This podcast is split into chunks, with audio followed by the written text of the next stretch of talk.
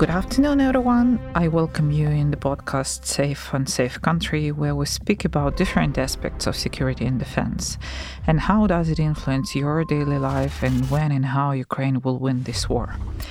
Today, I have a very special guest, and this would be a very unusual podcast for me because we will speak not about the war, not about the strategy, but we will speak about how to see the war with someone's personal eyes. And my guest is Sarah Ashton Cirillo. She is American journalist, war correspondent, and for now on paramedic in the armed forces in Ukraine. Uh, is transgender and she is in Ukrainian army. And she has absolutely fantastic story of coming here, getting inside all this story. And I would like you to hear this story and to understand how the war looks like from outside and from inside. So, Sarah, welcome. Thank you so much for having me on the show today.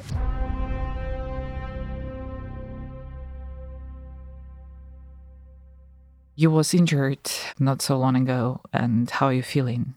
I feel great because ultimately, despite being injured, uh, the Russians lost the battle just like they're losing this war and just like the transformative defeat that we're inflicting upon the Russian Federation. My injury was a perfect encapsulation of that.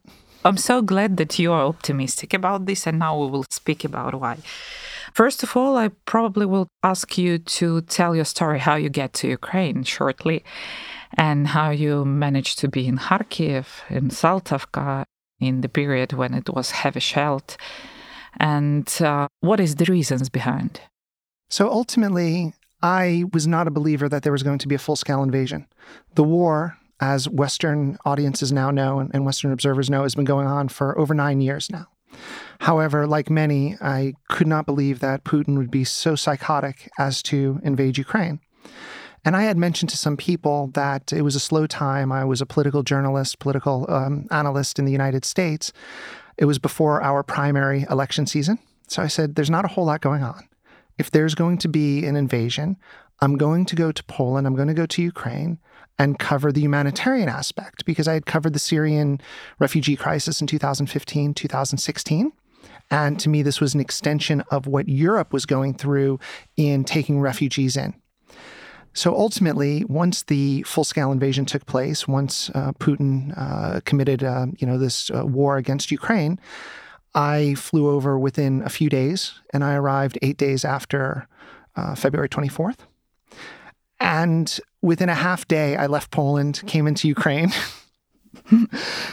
simply due to the fact that I realized immediately upon arriving at the border that this was a crisis, a humanitarian crisis, the likes of which we've not seen in modern era. And because of this, the war must have been a war that we could have not imagined, despite having seen Iraq and Afghanistan, Vietnam, multiple other wars that have taken place since World War II. I could tell immediately from the humanitarian crisis that this was something wholly different and coming over into Ukraine on March 5th, 2022, I ended up applying to get my credentials from the Armed Forces of Ukraine as a war correspondent. And a few days later, I ended up in Kharkiv. Okay, what was your first impression about the refugees, about what they were saying, what you saw, what you felt about all this? They would not have been fleeing in the numbers they were if the invasion hadn't created a catastrophe of terror across all of Ukraine. That's when I understood it was terrorism. People don't leave their homes, especially Ukrainians. So Ukrainians aren't judged by the land that they take up. Ukrainians are across this world. And for them to leave, to leave their land, to have to take their Ukrainian identity to Poland, to Germany, to the UK, with their children. It was overwhelmingly, as, as the world knows, women and children and older people. For them to have to do that, I understood the world needed to see what was causing this terror for them to flee. And my first thoughts went to what happened in the Baltic states in the 1930s, 1940s, especially because we saw filtration took place there. We saw mass migrations taking place there, fleeing from from the Russians at that point. And if they didn't get away, they were literally forced into other, uh, you know, parts of the what was then the Soviet Union. And so we were seeing this fleeing again. And to me, that was the story at the time. That was what made it very real. I didn't have to see one bomb fall to understand that Putin probably was committing war crimes that early.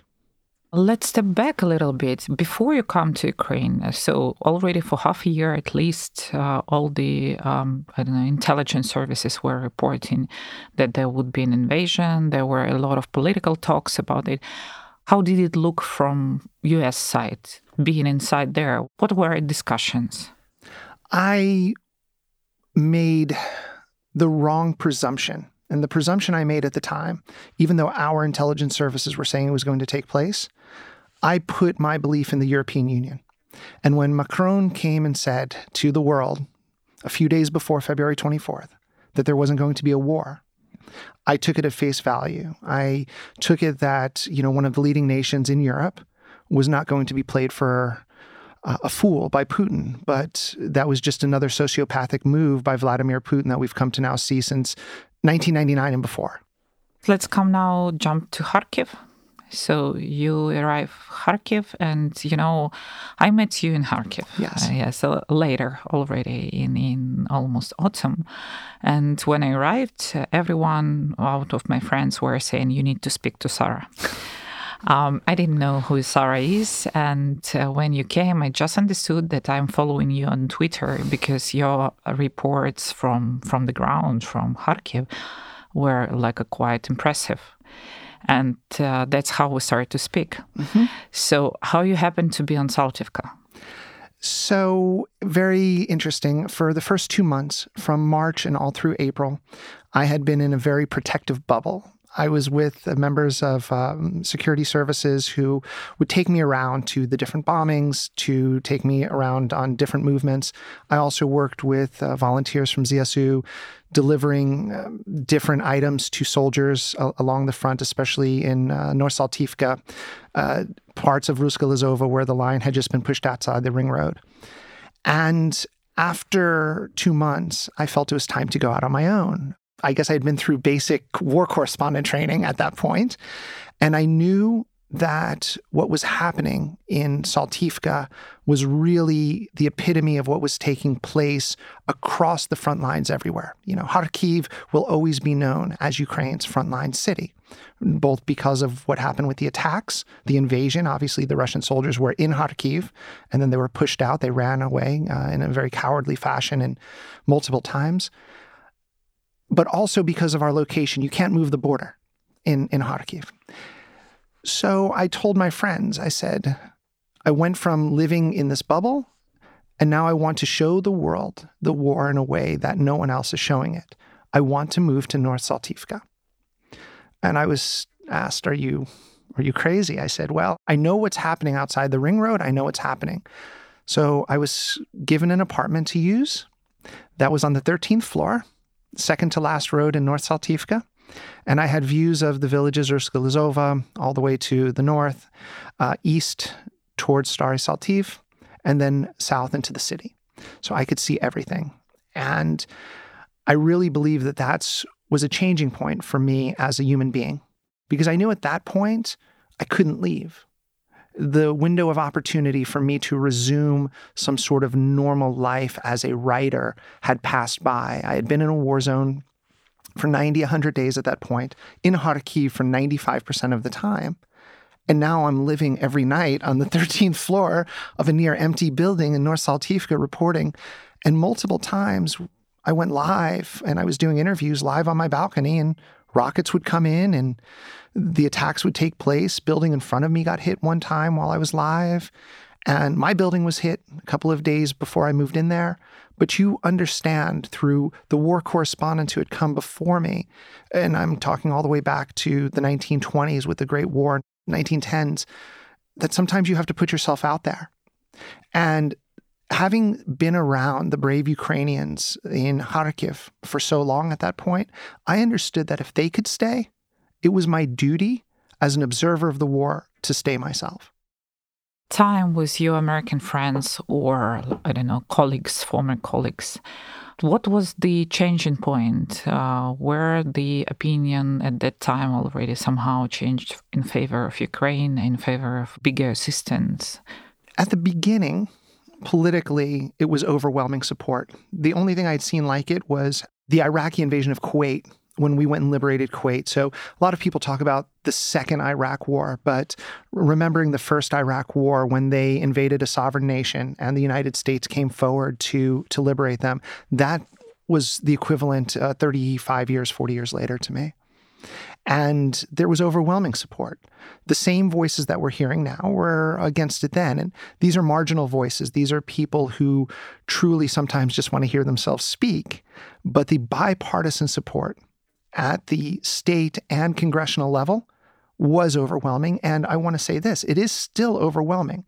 We can't look at the polls. The polls are necessarily oftentimes questions, poll questions are asked in a way to elicit answers that are controversial. There's no controversy about supporting uh, Ukraine's war for liberty and liberation. And there's no controversy in understanding that the United States is still going to continue to lead the way in helping us achieve this victory over the so called second greatest army in the world. As a political observer, you're probably like a more deeper inside the uh, US politics and know better. What if Republicans will come to power? Something will change? I was in Washington, D.C. on behalf of ZSU in December. I had meetings with Republicans and with Democrats. This is the single most bipartisan issue that I have seen in my adult life receiving support in a foreign policy way. Obviously, some domestic policies have, but it completely broke down the walls of rancor and fighting. Republicans and Democrats understand that when you're fighting for freedom, that there's no room for just petty politics. Once again, there has to be political theater. And I would tell anyone who's listening look past the political theater and understand that in this war against Russian aggression, Ukraine has already won, and we're going to receive a total victory, get back to President Zelensky's hope of uh, 1991 borders and his peace plan. And we're going to do this with the help of Republicans, Democrats, independents, and most importantly, the American taxpayer. Because it's the American taxpayer that matters and they're the ones that are still supporting the funding of of our victorious campaigns. My feeling is not only feeling but belief um, is that this war about values values of ukrainians and values of russians are absolutely different this is two different civilizations and how we see it here from ukraine uh, we are a modern country. They all the time looking for past, for Stalin, Tsar, or something like this in their past. That's why for them it's so important to uh, hack our history, for example. We are for freedom, they are more for subordination. But this is how we see it from here. What was your impression when you came, when you started to learn more and more Ukrainians around, get the friends, people you communicate, who we are? I had paid attention to Ukraine since 2004, since the Orange Revolution. I was not in any way a Ukrainian scholar or a scholar regarding Ukraine's history, but I knew enough about the modern history to understand that Ukraine wasn't Russia. But more importantly, and I think this is what we understand in the United States, you brought up about uh, civilizations. We know who the Russians are. And that's why we are standing with the Ukrainians. And now, as the world is seeing who the Ukrainians are, that's why the support is continuing at near historic levels among certain segments of the population in the United States. Because Russia's about imperialism, Russia's about colonialism, Russia's about enslavement, and Russia's about genocide. And those are all values that uh, have no place in the United States. And as I've learned, have no place among the Ukrainian society and the society of Ukraine's allies. Uh, you're transgender and mm-hmm. you are in army, which is quite a traditional structure, let's say. Mm-hmm. Not in Ukraine now, but still. Have you ever faced here some troubles uh, with your identity, with, I don't know, perception you? This is the single most often question I get. and it takes me back to where I was at the beginning when I arrived, and nobody was bringing it up. No one was really talking about it in any significant manner. And so I thought I was actually imagining that they weren't.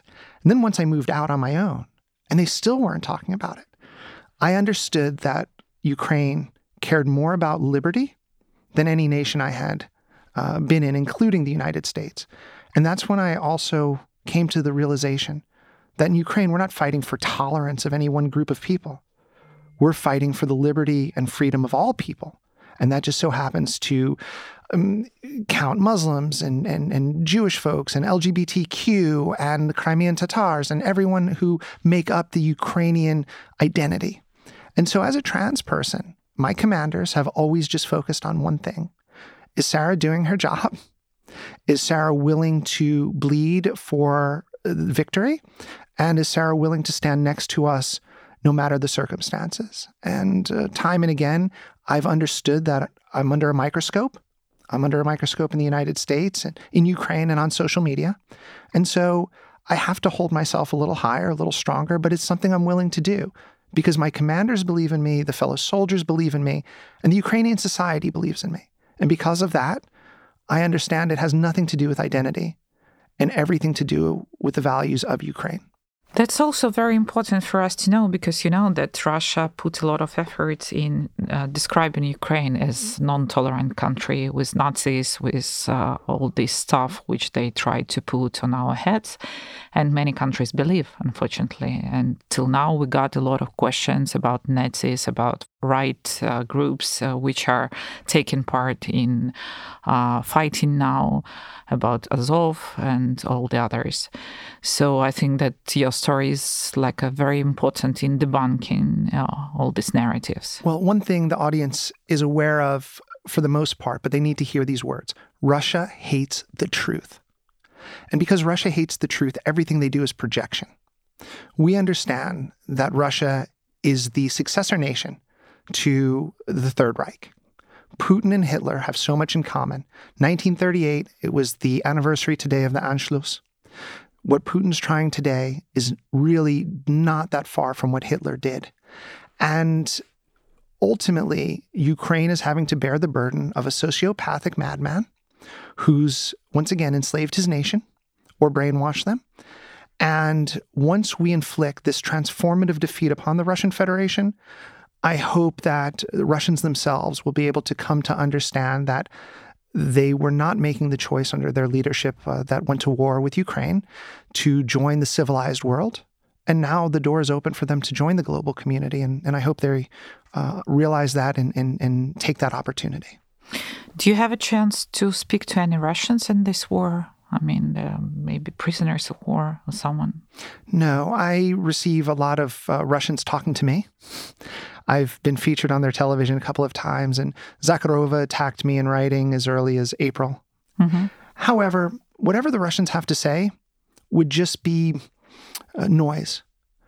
Because until this war ends, we can't truly know if they care about our suffering here in Ukraine and the suffering of their neighbor states, including Georgia. We see what's happening there, Moldova. And that's why we can't go first and start to engage. President Zelensky has made very clear the parameters of dialogue and peace. And as a soldier in the ZSU, we follow our president's lead. And to me, that would also mean not listening to the rhetoric and noise of even the average Russian. Yeah, I came to this point because, you know, in Ukraine, um, no one believes in good Russians, and we do not believe that Russia will transform themselves and their state even after they will be completely defeated, because we saw it already for a few uh, centuries. Actually, here the behavior is all the same. Times changing, Russians not. So. Um, my feeling is that no one of them will identify themselves as a person who cares about victims, who is ready to fight for freedom. But still, I think that uh, time will show. And uh, what do you think? Are there good Russians? I believe that when Ukraine achieves this transformative victory for this nation and for the global community, which would mean a transformative defeat of Russia, we can then ask that question in a more proper way. We understand what the Japanese um, uh, went through. We also understand what the Germans went through. So there is roadmaps to finding out if there are good Russians or not. Less than 100 years ago, we had to find out were there good Germans, were there good Japanese? And we found out there were. As somebody who hopes for a better future, I am willing to see if that question presents itself after our victory. But until then, I cannot trust nor accept the words uh, or rhetoric of any Russian. Uh, did you have some military experience before this, uh, or no? No, I did not. Um, you know, I grew up in in what I call the deep south, so I grew up in the countryside. Um, so I had experience with guns, and I had experience in really harsh conditions. In fact, uh, at our new front, which you and I were talking about, it was a very muddy conditions. And I messaged my commander. I said, "This is great. I feel like I'm home." and uh, so ultimately, I had that experience. I had the experience of deprivation, and I had the experience of, of growing up very poor. So these harsh conditions are something that don't affect me. They uh, military life is just something that we are doing as individuals for the collective good. And then once the war is over, we all go back to our civilian ways. So to me, this is, I'm not a military lifer. And I have a three year contract with ZSU, and I'm very proud to have signed it and very proud. You know, I'm an American citizen, but I'm a soldier of Ukraine. And I'm proud to have sworn my allegiance to this country for the next years. And I look forward to understanding the Army life more and more, despite never having had experience in it prior. What are your first impressions? These are the single most amazing people, these soldiers that I serve next to graphic designers, lawyers, folks coming from all walks of life, living in conditions that are almost unimaginable, fighting for 40 million plus people and millions and billions of people around the globe who care about freedom. They understood what was at their doorstep for, as you said, centuries. Then there had been a war going on for eight plus years when the full scale invasion broke out. And ultimately, they picked up their rifles, they answered the call. I receive my inspiration on a daily basis from the people whom I serve next to. And how you explain to your family your position, your uh, like a contract with ZSU? They had a harder time understanding why I was staying in the war zone as a correspondent for such a long time. A very famous correspondent said publicly to me on a on a show, "Sarah, you, you need to get out of Kharkiv. Like you need to go." And then when I stayed past the primaries, that's when I had a lot of questions. Like, you just missed the primaries. Like, what are you doing to your career? And I'm like, the story of a lifetime is here, plus the world needs to see because I was willing and able to deliver the news in a way that a lot of other people weren't. And something that maybe didn't uh, resonate with people in the United States who aren't on the ground here. But Europeans understood it, Ukrainians understood it. By the time it came for me to join the army, actually it was easier to tell them I joined the army than I was staying in May and June as a correspondent because it was a natural progression to them. And they don't understand why I'm willing to do this, but I had more support in joining the Ukrainian army than I did in the middle months of the war when I was still here, not returning to cover US politics and Nevada politics.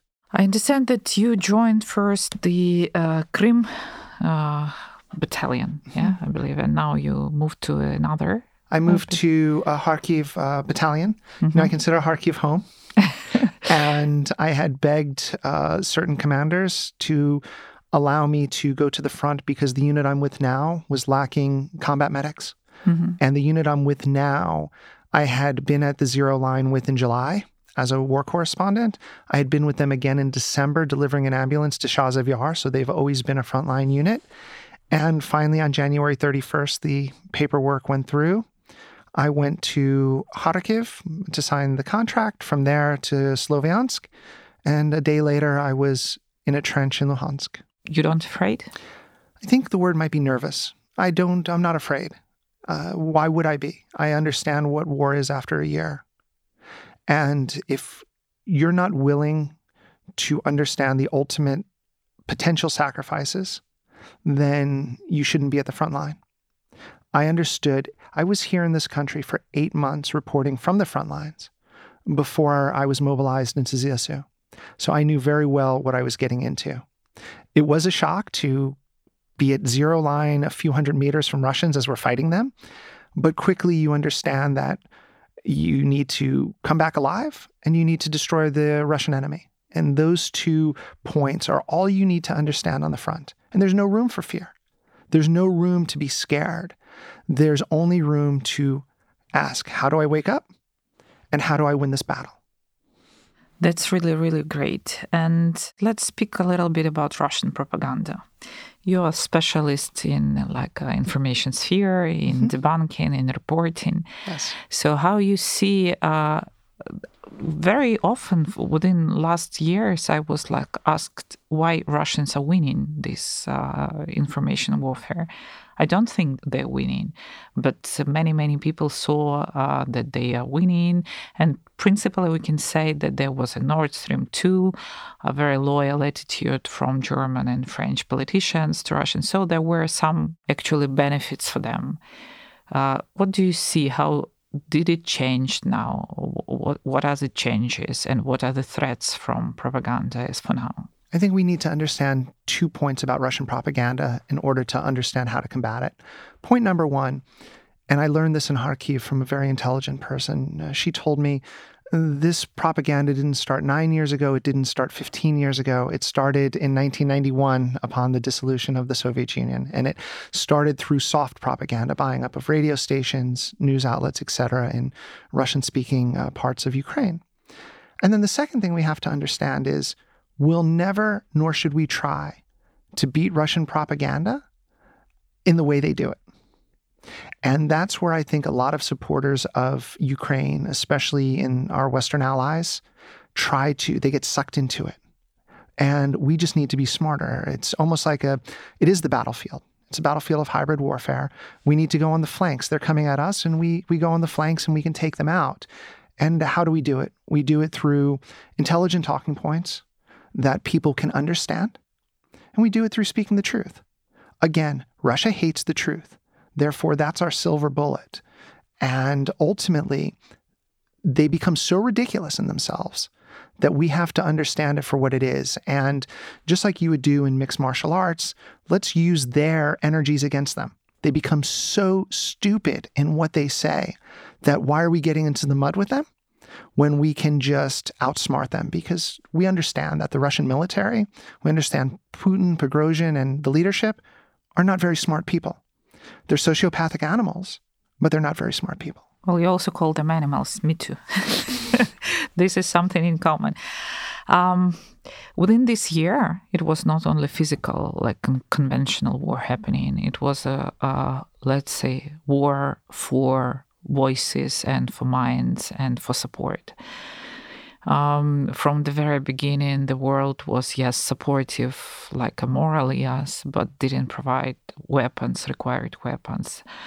Uh, situation was changing step by step. Politicians were changing their decisions. And actually, you already mentioned that you was one of the representatives of Ukraine advocating the weapons in Congress. How it was? What did you feel there? I don't know any details of how it's better to advocate for, to get everything in time. Well, I was invited first to talk about combat medicine needs. Obviously, weapons came into the dialogue as well. Going over there, I had six separate meetings set up. There were so many people who wanted to talk to me on Capitol Hill in Washington, D.C., and in the Senate and the House that I ended up having to extend my stay. I had over 20 different individual meetings to discuss it. People there understand it. And this goes back to one of your earlier questions. The support is not waning in Capitol Hill. And I think that if the Ukrainian people understood that the representatives of the American people, meaning our senators and Congress people, are fully supportive, we shouldn't be bothered by what we're seeing in the news media. You know, again, news media is about advertising. They have to sell clicks in today's day and age. And so when we see these headlines, I just ask people to look deeper because my experience on Capitol Hill is that the senators and the Congress people are not only receptive, but they're willing to talk to the State Department. They're willing to talk to the Department of Defense and say, listen, we are the stewards of US taxpayer money. We are the elected representatives. This needs to get done. And so the answers to the problems we're having in Ukraine are through our allies in the halls of Congress. And I saw that firsthand, and I've seen it since returning, where I'm still in contact with uh, great supporters of ours in Washington, D.C. Let's speak a little bit about the future. You all the time saying that Ukraine already won. Yes. And uh, this is a very, very good uh, sign of that really winning. So, um, how you see the future here of this country and how you see your future? Until I'm told otherwise, my orders are to achieve liberation of Ukraine, which means the 1991 borders, and to help implement President Zelensky's 10 point peace plan, which means energy independence, which means the Russian war criminals being tried for their atrocities against the Ukrainian people. And until those orders change, that is my future. I can't think past that because to think past that during war means to lose sight of what we're fighting for. We've already won because Putin has been exposed for being a tyrannical dictator who commits war crimes and genocide. However, we still need to achieve these final steps to get to this total victory. And until that happens, I can't look much further than a couple of weeks away, let alone how far into the future that, you know, you might be asking me. In a great world, we're all going to be in Crimea in six months and uh, wondering when summer coming back because we had such a short summertime in, in Crimea. And we're going to be uh, sailing out of Sevastopol and, you know, trade is going to be robust. Ukraine is the leading nation in Europe we have an incredible sector in IT. We have an incredible agricultural sector. We have incredible trading history. Ultimately, what I see for the future of Ukraine after achieving these short term goals that have been set out for us in the ZSU is to have the world understand that Ukraine doesn't just get a seat at the table, but Ukraine is one of the leaders sitting at the head of the table. And that is what Ukraine's reward will be for achieving a transformative defeat of the Russian Federation. Very good uh, move to international politics, let's say. About the table and who is sitting on the table. Till now, we see that in UN, for example, Russia is still sitting in council and making decisions about how the world should operate. Um, and this is quite strange situation because everyone already, including UN, acknowledged that they are aggressors. Uh, my feeling is that, and many experts says that uh, the security configuration and geopolitical configuration is changing. We see uh, changes in European Union. In all this situation, European Union behave more actively than NATO on my opinion. And we see the change in position that Germany and France are losing their like uh, leadership, and more and more nations are becoming more vocal. Poland is very active, Baltics, northern countries.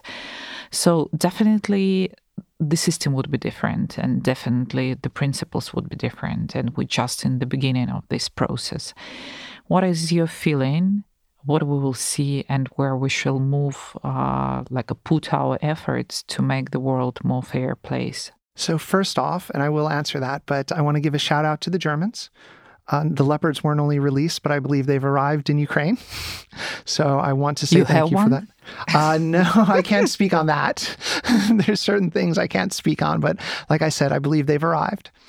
Ultimately, NATO and the United Nations were very important bodies for when they were formed. But just like everything else, you go through transformative process. And so even if we have these smaller groupings of nations that are willing to work together, I think this is a good blueprint for the future. Why do you have to have these concrete structures when smaller, more fluid groups can reach agreements and react quicker and in more nuanced and focused manner like we're seeing with the Baltic nations, Poland, etc., helping Ukraine, versus looking at these large organizational bodies. No doubt these bodies still are important, and that's where the diplomats come in. But when it comes to being able to react quickly, we've seen that there's been some issues with some of these organizations that you've mentioned for many years. It didn't just pop up now. We know that Russia has an illegal seat in the UN.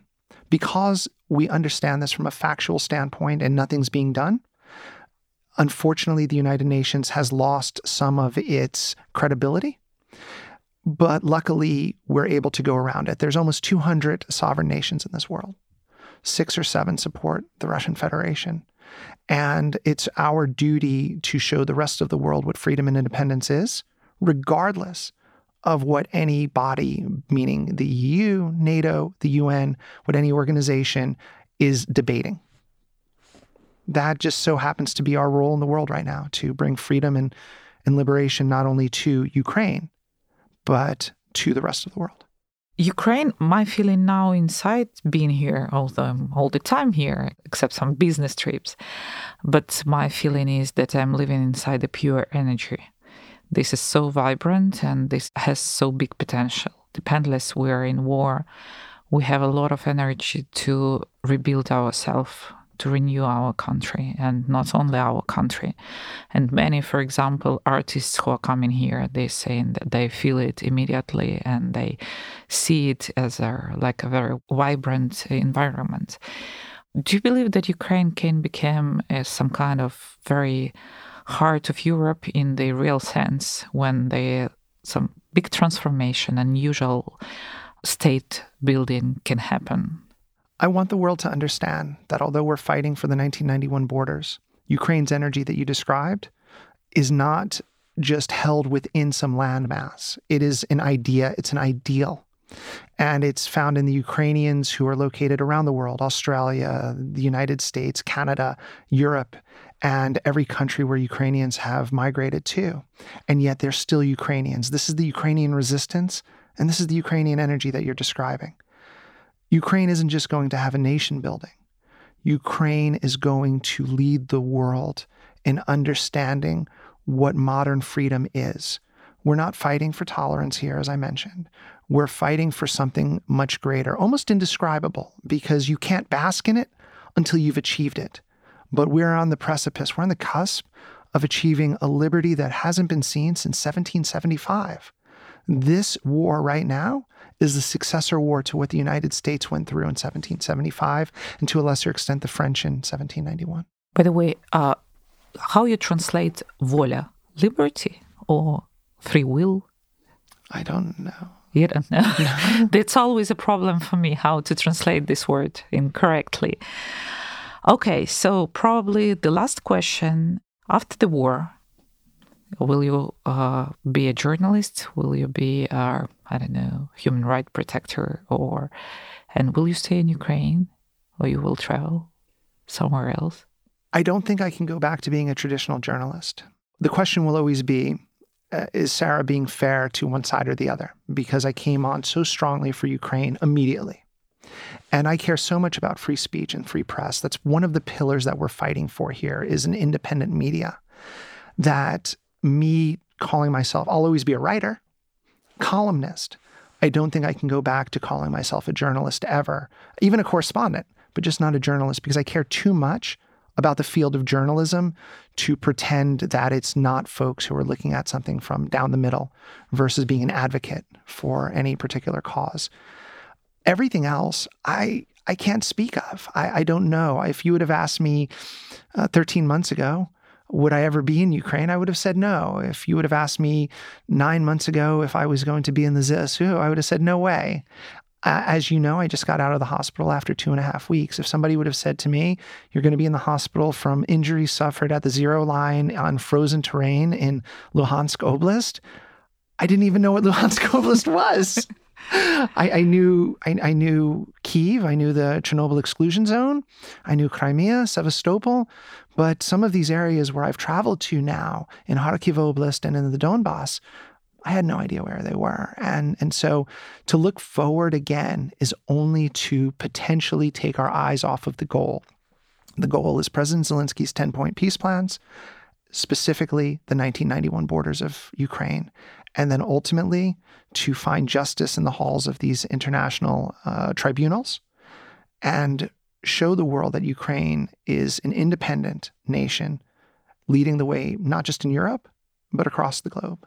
As I said, this podcast is not very usual for me because we're speaking about the personal uh, story, and probably, you know, that your uh, surname is Ashton Cirillo, mm-hmm. and Cirillo sounds very similar to Ukrainian Kirillo. And I think that there is something Ukrainian in you. I'm glad you brought this up. So, my family name was Cirillo in Italy. When uh, they emigrated to the United States, it was softened to Cirillo. When I had the official translation done for all of my documents here, it went to Kirillo. Kirillo. And so now I tell people whatever my last name is, just call me whatever. It doesn't matter. so they have Ukrainianized it uh, in all the official documents, and I'm okay with that because part of me has literally ended up on the on on the ground in Luhansk, and because of this, uh, Ukraine's values are something that I will carry with me for the next 40 or 50 years, and uh, part of Ukraine will always be in me. And that's something that is the greatest honor and privilege I've ever been given, not just to serve in the military, but to be entrusted by the Ukrainian people to represent them in just some little way in this in, in this war. And uh, Ukraine is very proud to have such friends and newcomers as you. And uh, I'm absolutely sure, you know, that each day we discuss that each of us uh, sends like uh, best wishes to our army because we know that they risk their, their life for us to live in more or less normal environment. And when we see uh, foreigners and when we see the people who are ready from other countries to join this fight, this is so highly appreciated. There's nothing that brings me greater joy than when I leave the front and I'm in Kiev and see people living this normal life. That's what we want. We want people to be able to live in a way that allows them to work, to play, kids to eventually go back to school. That's why we're fighting. We're fighting to give this life back to the people who call themselves Ukrainian, and we will achieve this. And uh, one more time, I'm personally very grateful to, to all this story that uh, we met that I've heard this incredible story and now many, many people will hear it. And I'm absolutely sure that uh, your participation in your work you're doing and your passion which you put in this work uh, will be appreciated for ages in this country. Well, having had dinner with you uh, back in the late summer, early fall, you've been an inspiration showing that anything's possible in, in the defense industry, in media, even during war. And so ultimately, thank you for being a trailblazer and an inspiration for me. I remember I spoke to you about joining ZSU when we had first met, and uh, here I am now. So thank you. And that's cool that dreams are coming true. Yes. Uh, thank you, Sarah. I think that we will end up this fantastic story, and I hope that we will meet many times more.